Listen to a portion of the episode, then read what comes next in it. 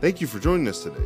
For more information about the church, campus locations, service times, and more, visit ecoegt.com. Also, stay in touch with us on social media by liking us on Facebook and following us on Instagram at ecoegt. Now let's prepare our hearts as we go into the message. Good morning. Take your Bibles with me and turn to the book of Second Peter chapter 1. Today we are concluding our sermon series titled Survivor. Let's begin reading in verse 3. We'll read down to verse 10. The New Living Translation says, By his divine power, God has given us everything we need for living a godly life. We have received all of this by coming to know him, the one who called us to himself by means of his marvelous glory and excellence. And because of his glory and excellence, he has given us great and precious promises. These are the promises that enable you to share his divine nature and escape the world's corruption caused by human desires. Now, Peter says, in view of all this, make every effort to respond to God's promises. Supplement your faith with the generous provision of moral excellence. And moral excellence with knowledge, and knowledge with self control, and self control with patient endurance. Patient endurance with godliness, and godliness with brotherly affection, and brotherly affection with love for everyone. And the more you grow like this, the more productive and useful you will be in your knowledge of our Lord Jesus Christ. Let's go down to verse 10.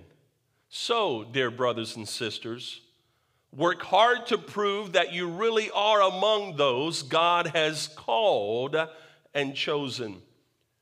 Do these things, and you will never fall away.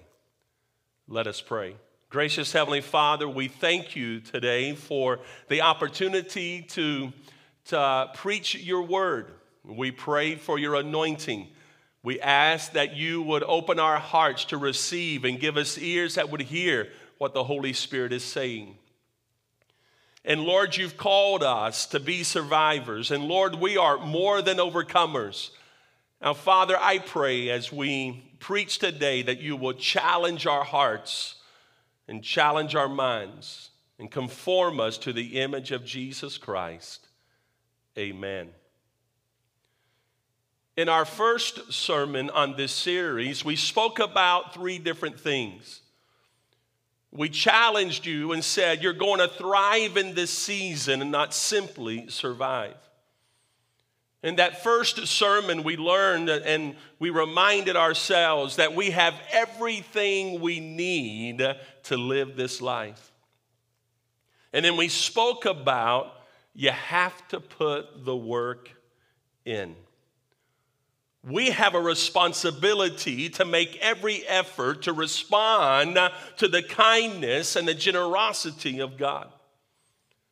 And last week, we started with the quality of faith. And we spoke about that the Lord Jesus is the object and the source of our faith. And the scriptures teach us the need to do two things in the area of faith. We need to stand firm in faith, and we need to grow in our faith. And then to faith, we must add a generous portion of moral excellence. One definition of moral excellence is courage to do what is right. And we reminded you last weekend that, that if there's ever been a time that we need the courage to do what is right, it is now, it is today. We must learn to stand upon principle. We must learn to stand upon our convictions, and we must make a decision that we will never waver. Well, today we're going to finish our series on uh, being a survivor by dealing with the other qualities and characteristics that Peter lists here. To faith and moral excellence, we must add a generous portion of self control. Some translations use the word temperance. See, self control is the ability to control one's self. One writer states this true knowledge leads to self control. See, you have to make a determination that you're going to commit yourself to study the Word of God. And as you study the Word and gain spiritual knowledge, it leads to the development of self control. Now, the Apostle Peter is combating a false teaching which encouraged any kind of living under the guise of freedom, much like today. Peter instead urged his readers to develop the ability to exercise temperance and self control. See, you and I must make a decision to refuse to be a prisoner. Self control describes the inner strength to control one's desires and cravings. The believer, through the enabling power of the Holy Spirit, is not to be a prisoner to any sinful desire or craving. For you see, I think a lot of us go wrong when we ask God to remove us from situations when our prayer should really be, Lord, help us and help me to develop self control. The Apostle Paul, writing to the young pastor Timothy in his second letter, that most famous verse, 2 Timothy 1, verse 7, says, For God has not given us a spirit of fear and timidity, but of power, love, and self discipline. See, self control is the ability to govern oneself. This is a place in God, and there is a place in God where one can have the ability to say no to the world and yes to the Spirit. We can refuse to be a prisoner to the appetites of the flesh. And this self control is found in the sphere of knowledge doctrinal knowledge, experiential knowledge. May our prayer be Lord, help us apply the knowledge we have and may it penetrate deep into the recesses of our spirits to control our actions. We must change the way we see ourselves in the self control department. A key to living a successful, happy, and fulfilled life is not in the absence of self control, but the development of this temperance, self control. Peter proclaims the importance of this characteristic. And I imagine a large part of our woes is directly due to the lack of uh, this characteristic, a, a lack of self control in our personal lives. Our prayer needs to be, Lord, baptize me with the spirit of temperance, self control. So remember, you have received the spirit of self discipline. Now, notice what Peter says to faith, add knowledge, and to knowledge, self control, and to self control, add a generous portion of patient endurance. Let me give you a workable definition of uh, patient endurance. The Greek word literally means steadfastness. It is the power to withstand hardships or stress, especially the inward fortitude that is necessary. Some translate the word as perseverance. In its most literal meaning, the word uh, has this meaning to walk under the load, to carry the load, to persevere, to keep moving no matter how difficult the path becomes. This refers to the courage to deal with the difficult times in life. perhaps veiled uh, reference to the dominant theme of suffering in First Peter. Peter says you got to you got to exercise and you got to add patient endurance, the ability to persevere. When I think of perseverance, I think of weathering the storm. I want to challenge you. Get this settled in your mind. Hard times are here, and we're called upon to weather the storm. We're called upon to bear the load. We're called upon to patiently endure. Again, the apostle Paul writing to Timothy in his first letter, 1 Timothy 6:11, he says, "Timothy, you are a man of God. So run from all these evil things. Pursue righteousness and a godly life, along with faith, love, perseverance. Timothy, pursue. Why? Because you are a man of God. And GT, I want to challenge you. Understand who you are. You are people of faith, you are people of God. So run from all the things that will distract you and pursue righteousness along with faith, love, and perseverance, the ability to bear up underneath the trial. In 2 Timothy 3:10, Paul again gives another charge. He says, But you, Timothy, certainly know what I teach and how I live and what my purpose in life is. He says, You know my faith, my patience, my love, and my endurance. Endurance is so important. Patient endurance, to persevere. See, the early Christians knew what it was to patiently endure. The Apostle Paul, talking about his own experience, in his second letter to Corinthians, chapter 4, uh, verse 8 and 9, he says, We're pressed on every side by troubles, but we're not crushed. We are perplexed, but, but not driven to despair. We are hunted down, but never abandoned by God. We get knocked down, but we're not destroyed. Through suffering, our bodies continue to share in the death of Jesus, so the life of Jesus may also be seen in our bodies. We're pressed, but we're not crushed. We're perplexed, but not driven to despair. Can I challenge you? Don't give up, but bear up underneath those trials. You say, Well, how can I do this? Let me give you one of the challenges in the book of Hebrews. Keep Jesus in focus.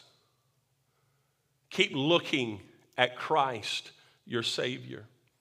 Hebrews 12, verse 1 says, Since we are surrounded by such a huge crowd of witnesses to the life of faith, let us strip off every weight that slows us down, especially the sin that so easily trips us up. Let us run with endurance. There it is, that word. Run with endurance the race God has set before us. We do this. We run with endurance. We run with steadfastness by keeping our eyes on Jesus. So the charge from the writer of Hebrews is run with endurance. Notice what he calls this life the race God has set before us. You are in a race, a race that God has set before you. And how do you run this race with perseverance, endurance? By keeping your eyes on Jesus, the champion. He's victorious, and you shall be victorious also. Now, notice what Peter says. To faith, add knowledge, and to knowledge, self control, to self control, patient endurance, and to patient endurance, add a generous portion of godliness godliness. Let me be honest. When you hear that word godliness, what do you think of? A particular look, a particular clothing or hairstyle. Think of a pious person, maybe one who is always real serious Maybe, maybe one who always begins and ends the conversation with a spiritual phrase. Maybe when you think of godliness, you think of one who looks like they just stepped out of an anger convention. Maybe you think of one who carries this huge Bible around everywhere. I submit to you, those things are not godliness. What is godliness? Let's look to the pastoral epistles. In the New Testament, the word godliness is especially common in the pastoral epistles for living the kind of life that pleases God. See, when we talk about godliness, we're talking about a life that pleases the Father. Again, going to 1 Timothy chapter 4, verse 7 and 8. Paul says this do not waste time arguing over godless ideas or old wives' tales. Instead, train yourself to be godly. Notice what Paul said train yourself to be godly. Physical training is good, but training for godliness is much better, promising benefits in this life and in uh, the life to come. In 2 Timothy 3, verse 5, it says, They will act religious, but they reject the power that could make them godly. Stay away from people like that. So the King James says it this way There's a, there are those who have a form of godliness, but they deny the power thereof. They don't allow the power of God to change their life. They might say the right thing, they might look a particular way, but their heart is far from God. See, godliness is about living a life that pleases the Lord. Let's talk about the origin of the word. The word godliness actually comes from two different words. The, the first word means well, and the second means to worship. So the word godliness literally means to worship well. One theologian writes this Christians are to live consistent Christ like lives, showing by their godliness that they have a very practical awareness of God in every aspect of their existence. So begin to ask yourself the question how does one worship well? One worships well when you live according to biblical truth biblical truth. See, many people want their own form of Christianity.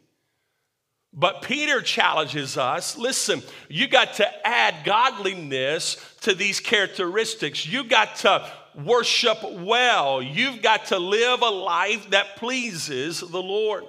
So, true worship is to live according to what pleases the Father. It's not our own form of what we think, it's what God thinks. So that's where the study of God's Word is so imperative because to study God's Word is to get God's thoughts, to understand the ways of God. So if we're going to worship well, then we've got to know how and what God says. See, godliness is about living out biblical truth. Biblical truth must be practical, it must be lived out. Simply put, walk in his steps. Walk in his steps. In 1 Peter chapter 2 verse 21, it says this, Jesus is your example and you must follow in his steps. So, great questions to ask yourself. Some questions are how would Jesus respond to my injustice? How would Jesus respond to this trial? How would Jesus respond to my difficult neighbor? Or how would Jesus respond to this specific situation? This is how you worship well. This is true godliness. So, godliness is not a look, it is not even a spiritual talk or speech. It is not a painful facial expression. Godliness is a relationship with the Father through the Son, expressing itself in practical, everyday biblical truth. 2 Peter chapter 3 verse 11 says since everything around us is going to be destroyed like this what what holy and godly lives you should live other words the things we see are going to be done away with but you are meant to live for eternity so Peter says we should live godly lives. Moving forward, forward, Peter says, add to or supplement godliness with a generous portion of love. Now, I think this is important that Peter closes out these eight characteristics with two types of love two different words. And the first word is this brotherly affection. It's interesting to me that brotherly love or affection follows godliness. For you see, I believe there's a subtle reference or inference here. True godliness is not some hardened truth that becomes judgmental and condemning, but in its fullest outflow, is manifested in love love one for the other. And the Greek word here for brotherly affection or brotherly love is Philadelphia. And it too comes from two words, phileo, to have affection for, and adelphos, meaning brother. The King James translates it this way brotherly kindness. See, brotherly love or brotherly kindness or brotherly affection is a true concern and love uh, for other household believers.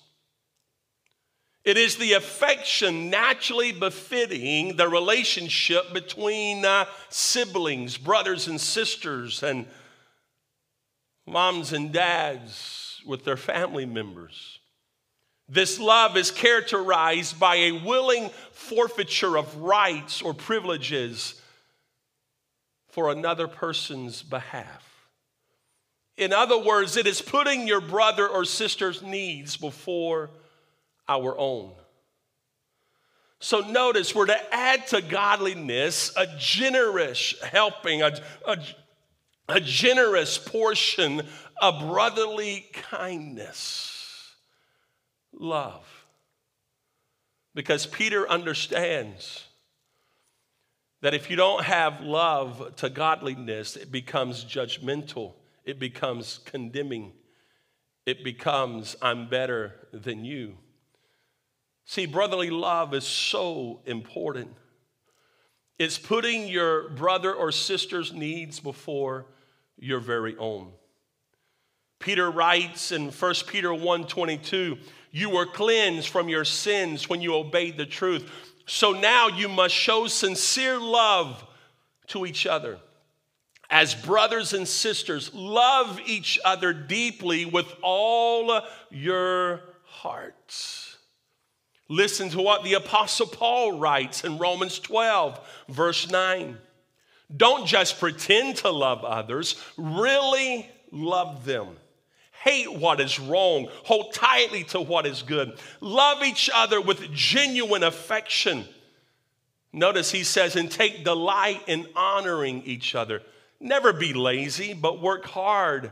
Serve the Lord enthusiastically. Rejoice in our confident hope. Be patient in trouble and keep on praying. When God's people are in need, be ready to help them. That's brotherly love.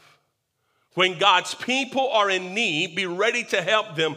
Always be eager to practice hospitality. The writer of Hebrews declares in Hebrews 13, verse 1 keep on loving each other as brothers and sisters. See, this is shown in the common life of the church. It is an outward, an outworking of Christ's love, which it is natural to find among Christians, but must be increased and deepened so that it might become lasting, genuine, and the real thing. It is shown in a common way of thinking and living, especially in hospitality and helping the needy Christians. It proves to Christians themselves and to the world the genuineness of their faith. Now, Peter says, add or supplement to your brotherly affection a generous portion of love, not just to your brothers and sisters, but love for everyone. And what is so fascinating here is the original word is agape. This is a Christ like love. This love is a strong, non sexual love and regard for a person and their good as understood by God's moral character. It is especially characterized by a willing forfeiture of rights or privileges in another person's behalf.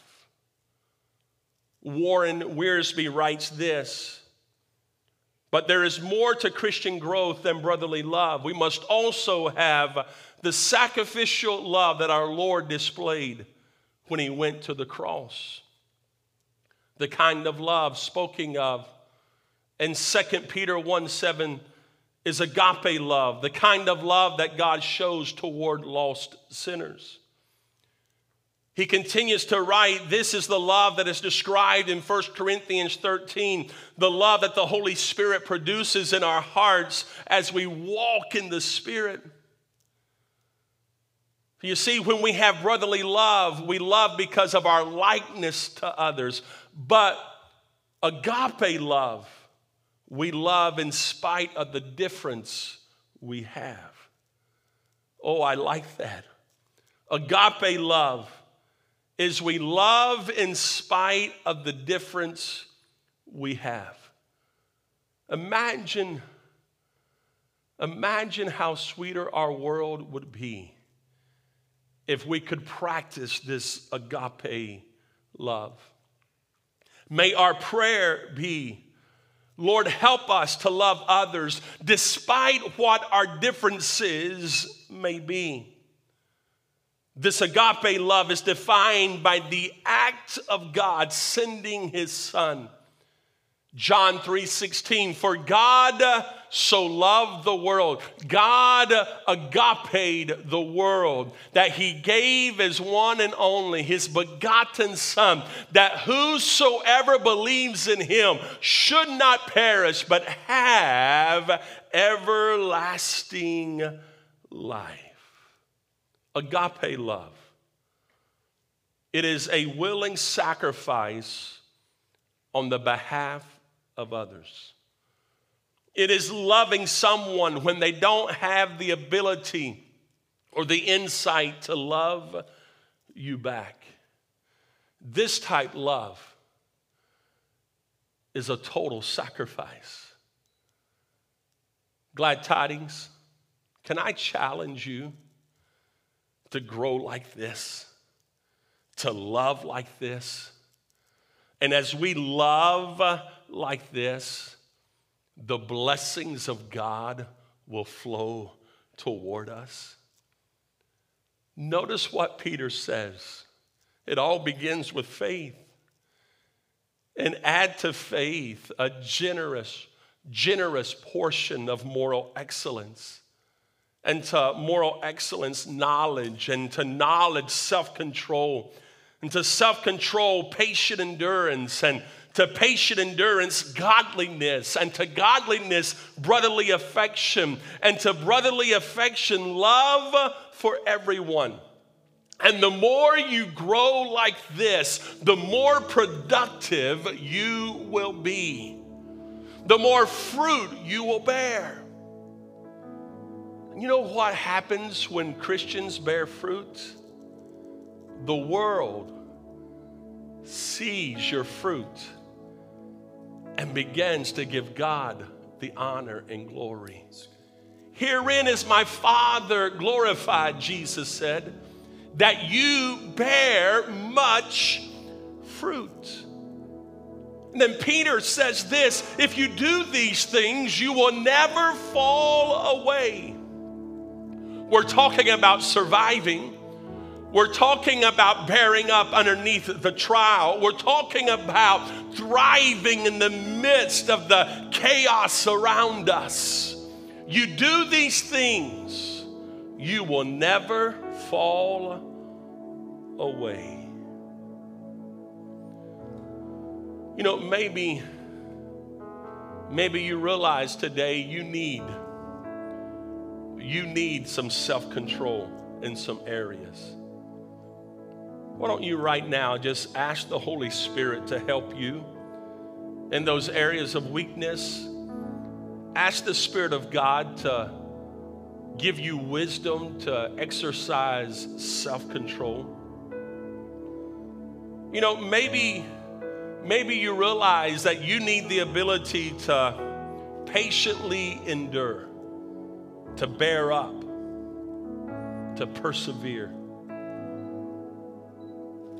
to spiritually speaking, toughen up some. Maybe you realize you need the ability to do this. Why don't you ask God right there where you are to help you to patiently endure? You know, possibly there's some areas in your life where you realize that there's not a whole lot of godliness going on there. Can I challenge you? Make a decision to live a life that glorifies your Father. Make a decision to put into practice the teachings of Jesus in your life. If there's some area of weakness, some area of sin, why don't you confess that to the Lord? And say, Jesus, I don't want to live like the world. I want to live as you would have me live. Maybe you're having a tough time loving somebody in your household. You know what? God can give you the strength to love your brother and sister. But it doesn't stop there. It's about loving everyone the same way that God loves you. Have you ever experienced God's agape love, His unconditional love? Maybe right now you realize you've heard about His love, but you've never tasted His love, experienced His love. Maybe you've never committed your life to Christ. You can at this moment. God loves you unconditionally, and He wants to give you the gift of eternal life. Why don't you pray this prayer with me right now? Jesus, Jesus, I commit my life to you. I accept you as my Lord and Savior. Accept you as my Lord and Savior. I believe you're the Son of God, I believe you're the Son of God. and I confess my sins to you. Confess my sins to you. Thank you, Jesus, Thank you, Jesus. for having mercy on me, Have mercy, for loving me, loving me, loving me unconditionally. loving me unconditionally. Now help me to love others Help me to love others, and to love myself love myself as you love me. In Jesus' name. amen. You prayed that prayer. We believe today you became born again. Welcome to the family of God. Can we spend a few moments and just worship the Lord together? Can we spend a few moments and say, Father, we honor you, we love you, and we worship